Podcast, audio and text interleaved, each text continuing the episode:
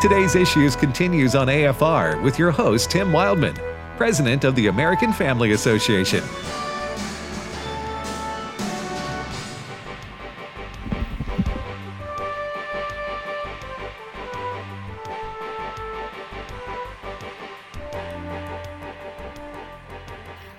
Welcome back, everybody, to the program Today's Issues on American Family Radio. It's 11.05 Central Time here in the US of A, uh, and we thank you for listening wherever you may be joining us from, either on a radio station or on the AFR app, which you can access anywhere in the world as long as you have high-speed internet. Uh, I'm Tim Wildmon with Ed Vitagliano. Steve Jordahl's in now. Good morning, Steve. Good morning.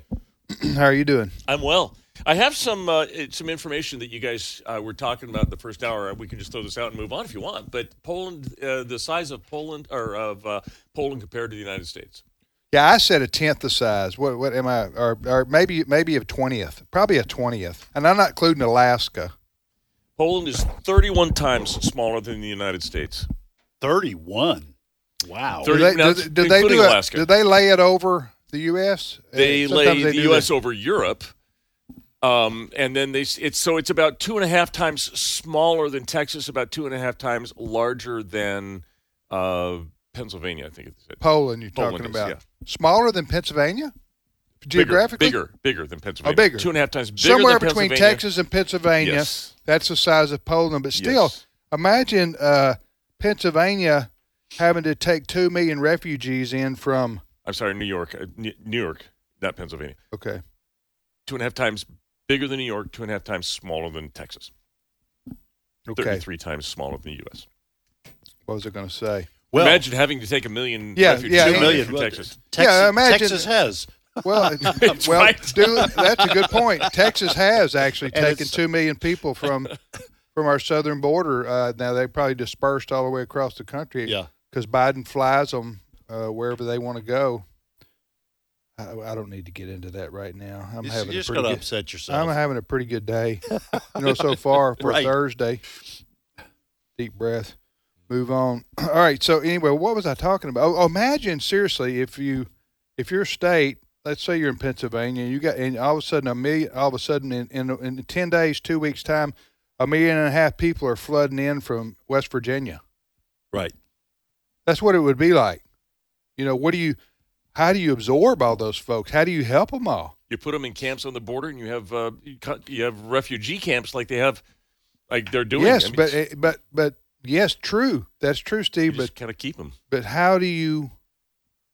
Um, it it could be double that in two more weeks. Good. This has just been going on since, was it February 24th is when the Russians invaded. So if you've got, uh, I think the estimates from the United Nations are a million and a half, million, million and a half, 1.5 million Ukrainians have fled the country since the 24th. So this is, today's the 10th, and uh, what was it, 28 days uh, this past uh, February? Yes. So two weeks, Right. I'm just one, saying. one and a half million. I mean, saying that that this that Poland is under great stress right now. They are. Uh, that uh, and I'm sure we're helping. That's one of the reasons the vice president went over yesterday to say we're standing with Poland. They are, and but here's the thing: the the whole reason the deal with Poland, and I think one of the reasons the Vice President Harris is over there is because there is an effort to get fighter planes to We've- the Ukrainian people, MiG fighter planes. This is old Russian planes that had been sold, uh, that uh, that had been sold to Poland. That's dead in the water. Well, it is, but Poland is doesn't want to send them in. Poland wants to give them to the United States to send them in, and the United States doesn't want to send them in because they're it's going to be combating the Russians and will look like an act of aggression against Russia. Well, a- and Poland doesn't want to be invaded. Correct. Hey, let me ask you. That's Let me, or, or have or have uh, missiles falling on Yeah, on airports where they're launching those MiGs. So absolutely. let me ask you a question. Um the Polish people have their own language, Yes. yes, right? You speak Polish. I mean, it's, I don't, but they do. I, uh, okay. Yes, true. Thank you for clarifying that. uh, I, did- I, I, was didn't won- mean for I- that to. com- I didn't mean I for know, that to come I out so sarcastically. you said you speak Polish. Well, I, I, I was speaking generically, Okay. not not you personally. trying Ed to be a wise guy. Yeah. so um, the- what I'm saying is, what compounds probably the problem here, there, here, there, and with this flood of millions of people coming in from the Ukraine into this relatively small country, Poland, is that uh, they speak two different languages. Now, I'm sure there's a lot of crossover, as there is in Europe, right. because people, uh, I think Melania Trump speaks five different languages or something Yeah. like that, because she she had you know in that part of the world, you have to be fluid. I know when I traveled in uh, one time when I, I, I traveled in Europe, this is 1984 with my dad. He had a tour group. Our whole family went. Our tour guide, who took us all over Western Europe, well, uh, it was a like a 14 day trip, so it was a lot of Western Europe that we saw. He spoke seven languages. Seven languages. So I'm saying Europeans are used to. So I'm getting off off track here. What I'm saying is, if if Polish and is it called Ukrainian? Yes. I think so. Yeah. Yes.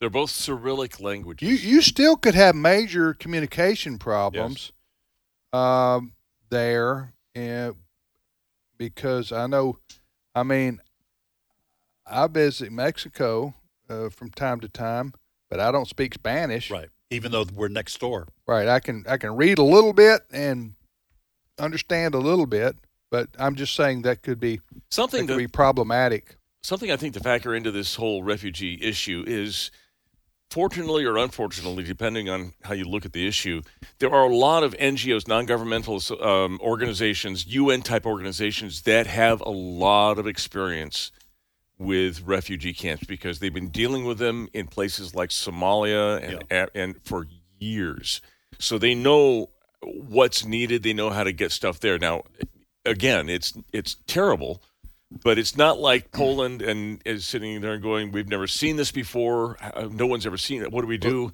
There are Right. people who know how to deal with this stuff. Um, and not that it's easy, but that is at least a little bit of a mitigating factor in that. They know how to deal with two million refugees. They they they have experience dealing with that many refugees in other situations. Okay. Next story. Uh, well, speaking of, I was uh, we've been talking uh, recently. We, I have been talking with a Polish pastor.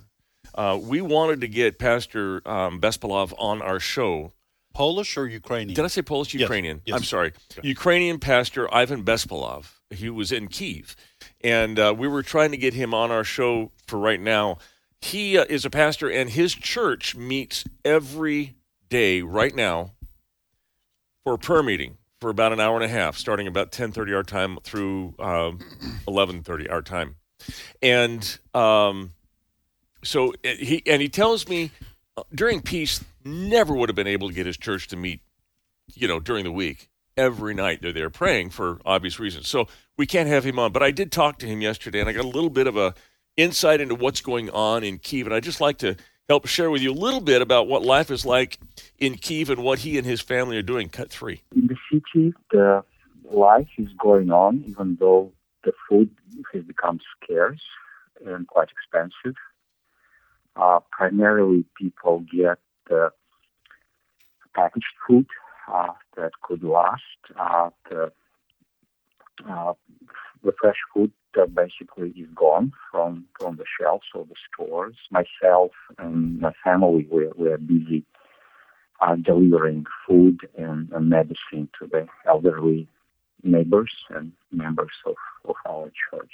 Instructed our church members uh, as they hear the uh, alarm, uh, the siren, or air attack, uh, that they all should uh, go down to the to the basements, to the bomb shelters. We have one under our building. We live on the ninth floor in the apartment building.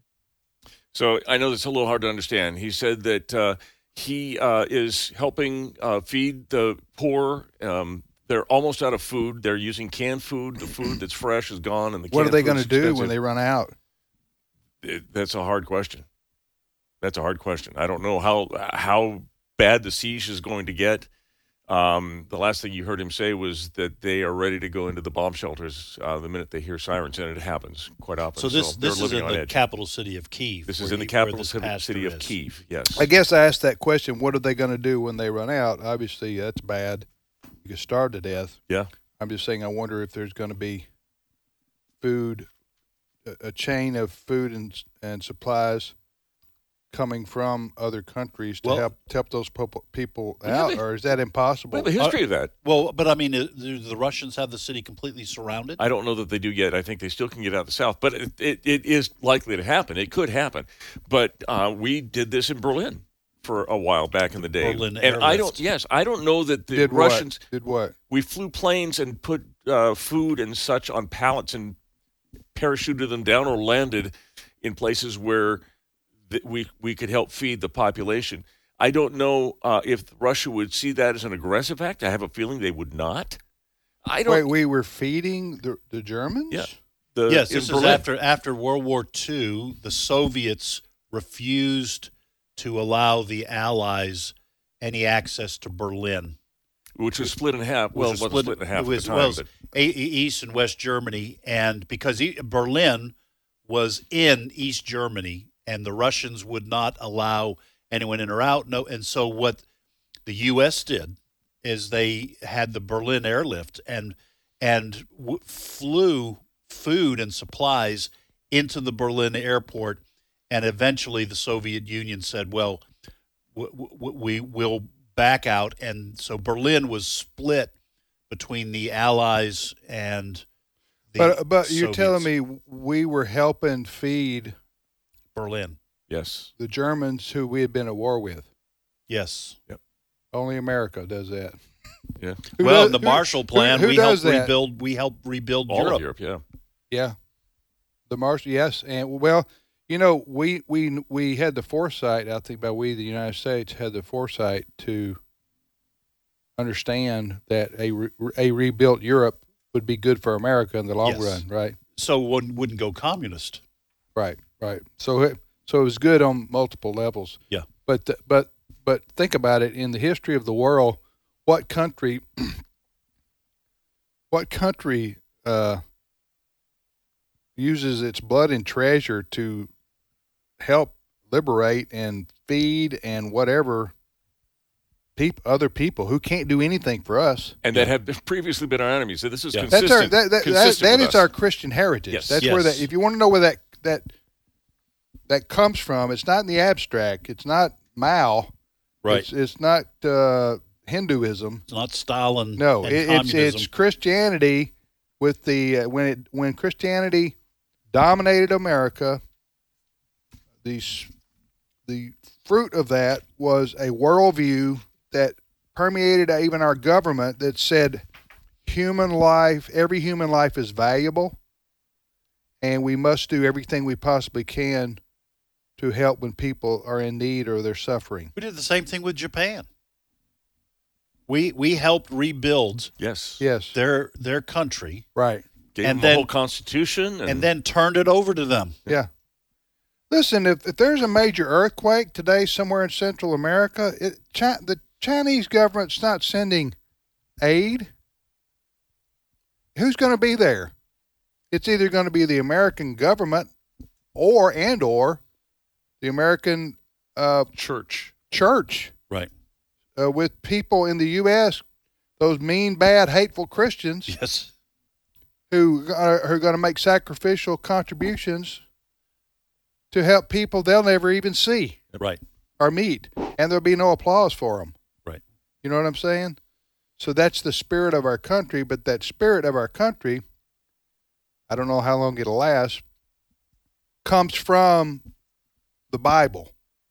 And Ul- ultimately goes back to the, uh, love one another uh, and, and, care for one another one on one, but also generally speaking from from uh, people to people. Yeah, and let's let's lay out the alternative here in this country. I, I know this is a little bit of a side, a little bit of a rabbit chasing, but I think this is good. Yeah. So during COVID, Good Samar, uh, uh, uh, some Good Samar, uh, Samaritan's Purse? Samaritan's Purse. Remember they sent the they set up the hospital Yes, in New York. in, in, in New York, Central Park. in Central Park, to go and help alleviate the strain because on there the was an overflow. Because there was an overflow. This Christian ministry goes there. How were they And you thanked, had Ed? politicians saying, "Get them out of Central Park because those They're a hate Christians are hate are haters." Right. So that there's there's your difference in worldview and how you how you treat people. The Christian impulse, because of the Bible, what you're saying, Tim, and because of Christian truth that every life is valuable to God, is to go and help. The progressive secular left is even though you're here to help people who may be suffering from COVID, we disagree with what you believe. Get out. There's there are your choices, America. In the history of the world, there's there's been no more influence for good, what we understand as good today in Western society, as the Christian faith. I mean, there's just nothing. They there's still talk about the America as being the only, the great experiment, the only uh, country that was founded on an idea, and that idea is founded on Scripture. yeah, Right. yeah. Well, the, what we're talking about here is gener- uh, if you want to love your neighbor as yourself. What what Yeah. religion teaches that? Huh? I- I- or if you don't have a religion like atheism, communism, atheism, synonymous, right? Yeah. They don't care about the little man running across in front of the tanks in Tiananmen Square. You know, or the little, uh, or it's it's total, complete control Right. over people's lives. Uh, and you serve the state. And you serve the state because there is no God to answer to. So whether I run over the man in Tiananmen Square or I slaughter Christians or I burn down their churches like they do sometimes in China, the government does to demoralize people, it doesn't matter because there is no God. Right. So it's the survival of the fittest, Yeah. basically mentality that comes into play, as opposed to a Christian worldview that teaches, wait a minute, I don't care how powerful you are, you can't treat people uh, like they're I don't, animals. Right. Some people treat animals better than humans, but you, you can't. Uh, in other words, even the most powerful of people in a Christian worldview are accountable to God on how they treat the least of these. Right.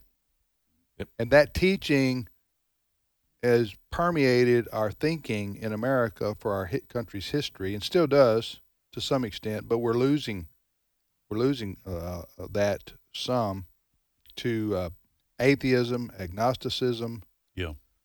and other. What do you call those philosophies? Oh, maybe Uh, Worldviews. new age, New Age kind of uh, ideas. So yeah, it- but the pe- the very people that try to, that try to, uh, you know, when I remember when Katrina hit and Eight Days of Hope, our good friend Steve Tybor and, and that ministry started after Hurricane Katrina. But where we live here in Tupelo, Mississippi, we're like f- four or five hours from the Gulf Coast, so we weren't impacted. But I just remember we are a, a- a main roadway down Right. to the Mississippi Gulf Coast from folks in, you know, other parts of the country. I just remember seeing First Assembly of God, Lexington, Kentucky. I'm talking about coming down to help with Katrina right after in the aftermath. I remember seeing people from Michigan, uh, people from uh, Pennsylvania. You, they were all church vans, Yes. huh? Right. some church on the side of their, or, or, or either they were some parachurch organization, which was also a Christian ministry, Salvation Army, or whoever the case, whatever the case may be. I, I saw no, uh, uh, you know, Columbus, Ohio Association of Humanists. uh, Right. van go, taking taking supplies down to the Gulf Coast. When when These people took their own time. They took vacation time. that's what I'm to go- talking about. Yeah. A- after a- I just I just remember that was a, a visual that I remember from Hurricane Katrina, seeing all these people from around the country coming through where we live to go down to the Mississippi Gulf Coast, who who uh, and they were almost all exclusively Christian based. Yeah. I mean that's true all over the world. Right. You, if you go down to Central America, and if there's anybody doing work, charitable work down there, you may find some United Nations, whatever, but if, if you're going to find private organizations or that are- effective for that matter. private or effective organizations that are doing charitable work in Central America, it's going to be all almost all American evangelical churches, Right. huh? And the Catholic Church too. Yes. Yeah. Catholics too. They do a lot of charitable work. I'm talking, but it's uh, and that's the same in Africa. Yep. You go over to Africa, and you're going to find that the vast majority, if there is any charitable work done, outside help, uh, it's American missionaries. Right. Uh, I'll- now you're going to have some Koreans too. The Koreans provide a lot of missionary work and help around the world now. Uh, but I'm just saying, wherever you go around the globe, the the people who are doing the grunt work with no cameras on them Right. to help others who they don't even know, it's going to be the Christians from America So, Yeah. most all the time, and who and they're and also funded by. May maybe the reason why God hasn't fully judged this nation for its wickedness is because there is that element as well, and the gospel A being preached. or whatever you want to call it. there are people doing God's work. I- who knows? I'm not yeah, no, no. I, I'm I, why, why wouldn't Yeah. that be true? Yeah. Why wouldn't that be true? We got about a minute and a half left, Steve. well, I got you- good news. Oh, do you, want what to did talk you, about- do you- Well, I don't want to interrupt. Go, No. You got good news. Lay it on me. I there's no uh, gas prices are not climbing to their highest uh, thing ever, uh, amount ever. Uh, according to our mainstream news media, I'm looking at Yahoo Finance and MarketWatch and uh, the Los Angeles Times. Uh, if you adjust for inflation, the rise in gas prices don't come close to where the highest price is. In other words, if you adjust for inflation, there is no inflation. Okay, you lost me. I want to believe this good news. I just got to understand it first. a little bit of a little bit of tongue in cheek here, but um, the Hey. reason Oh, I see what you did. gas there. prices are high, Yeah. and so we're paying more. But these mainstream media outlets are saying, you know what? Uh, if you adjust for inflation, you know, really in dollars, like if you were spending back in the 70s or 80s, we're not paying as much as we were then. So All right, question. Uh, th- that's if you don't understand what Steve just said, we can't help you right now at this point with a minute to go. But I, I, I get what you're saying, brother Steve. Now, did you realize what do we got? A minute left here. Did you realize, fellas? I haven't even discussed this matter with you guys. oh boy. So I'm gonna spring. I'm gonna spring it on you. That the, uh, you know, the Tin Man yes, From the Wizard of Oz? from the Wizard of Oz. Yeah. Uh, not personally, but he speaks Polish, you know. That was a good one, Ed. That was a good one. Uh, not the song by America. I'm talking about. I'm talking about the Tin Man in the Wizard of Oz. 80 years ago, that movie. Well, 1939. the Tin is that really 39? Okay, Yeah. uh, that was been a good trivia question right there. The Tin Man's oil can. Yeah. It's it's uh, auction being auctioned. Really? The one from the movie? The prop? Uh, let's see. The Tin Man's No, oil can. I got the this from New real York Tin Man's Post. real oil can, Ed. The Tin Man's oil can from the 1939 Technicolor Fantasy is being sold for two hundred thousand dollars. I'm going to Wow. put in a bid. yeah. You know, after '97, I quit. Ninety-seven thousand. I, I couldn't. you know what I'm saying? Yeah. I, I couldn't see it being worth more than that. No, you're right. And uh, no, I, it, but anyway, it, it is being auctioned. I would think that would be like putting the Smithsonian Museum in D.C. as a national treasure. You know, uh, uh, Judy Garland's shoes from Yes. that movie are on display at the American History Museum in Washington Oh. D.C. You can go see the slippers that uh, But not the oil can. that, that Dorothy We're wore. going wore. electric. 200 grand for an oil can. Not gonna do it.